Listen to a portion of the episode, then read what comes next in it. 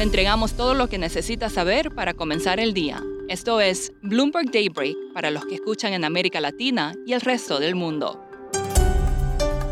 Muy buenos días y bienvenidos a Daybreak América Latina. Es 24 de febrero de 2023 y estas son las noticias del día. Los futuros de Wall Street caen, los inversionistas se preparan para la publicación de datos que podrían mostrar una aceleración de la inflación.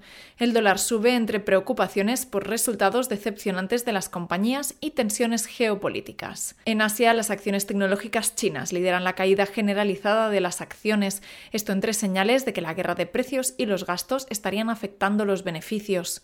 Y en Europa los mercados suben con los inversionistas buscando oportunidades entre acciones de valor bajo. Comenzamos la información económica hablando de inflación. El índice de gasto personal, conocido como PCE, es uno de los indicadores de inflación favoritos de la Fed. Este dato probablemente se mantuvo sólido el mes pasado y esto echa por tierra el optimismo de que ya había alcanzado su nivel máximo probablemente aumentó un 0,5% mensual y la tasa anual se habría mantenido en el 5%.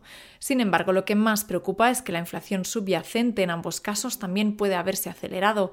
Las fuentes del repunte, el crecimiento de los ingresos y los gastos, probablemente se mantuvieron saludables el mes pasado y los inversionistas están deshaciéndose de las acciones y el efectivo a favor de los bonos. Se posicionan ante el riesgo de que la Fed persista en su ajuste monetario, según dijo Bank of America. Los fondos de acciones globales registraron 7.000 millones de dólares en salidas de capital en la semana hasta el 22 de febrero y los bonos atrajeron 4.900 millones de dólares en su octava semana consecutiva de ingresos, la racha más larga desde noviembre de 2021. El dólar ha tocado techo y esto puede poner fin a una situación situación dolorosa para el resto del mundo. El fortalecimiento del año pasado dejó un rastro de destrucción a su paso.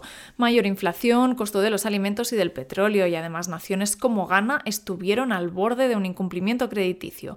Por otro lado, los inversionistas en acciones y bonos sufrieron pérdidas descomunales. En nuestro Big Take de hoy podrá leer las consecuencias de un retroceso del dólar. Y hoy hace un año de la invasión a gran escala de Ucrania por parte de Rusia. China ha pedido un alto al fuego en un plan de paz de 12 puntos, pero varias de las cláusulas ofrecen beneficios claros a Vladimir Putin. Mientras tanto, las sanciones de 300.000 millones de dólares impuestas por Joe Biden no están teniendo el impacto esperado. Se creía que el castigo económico sería un punto de inflexión, pero se ha convertido en una guerra de desgaste y una carrera contra el tiempo.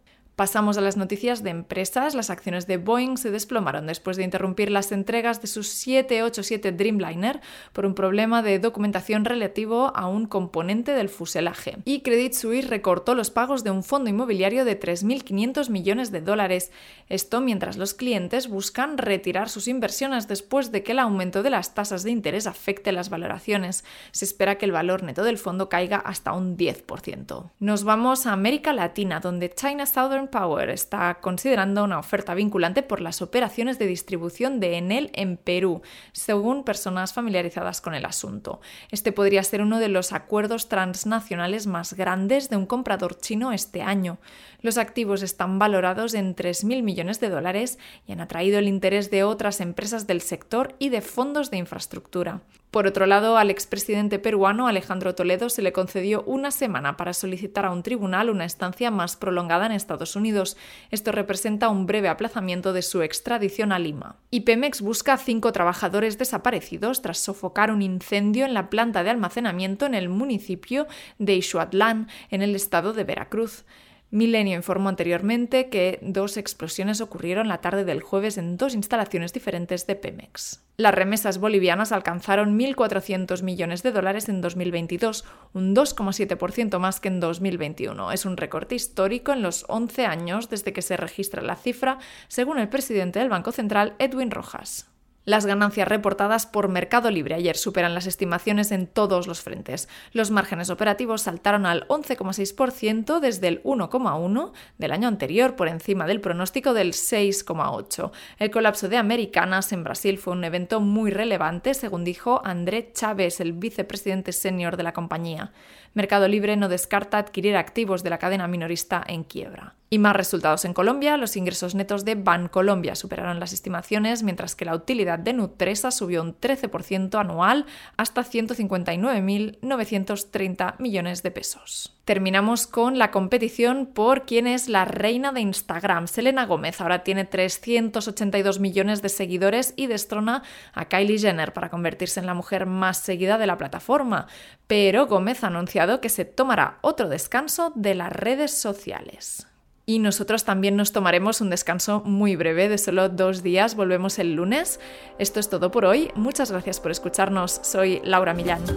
Para conocer todas las noticias que necesita para comenzar el día, revise Daybreak en español en la app Bloomberg Professional. También puede personalizar Daybreak para recibir las noticias que desee. Eso es todo por hoy. Sintonice mañana Bloomberg Daybreak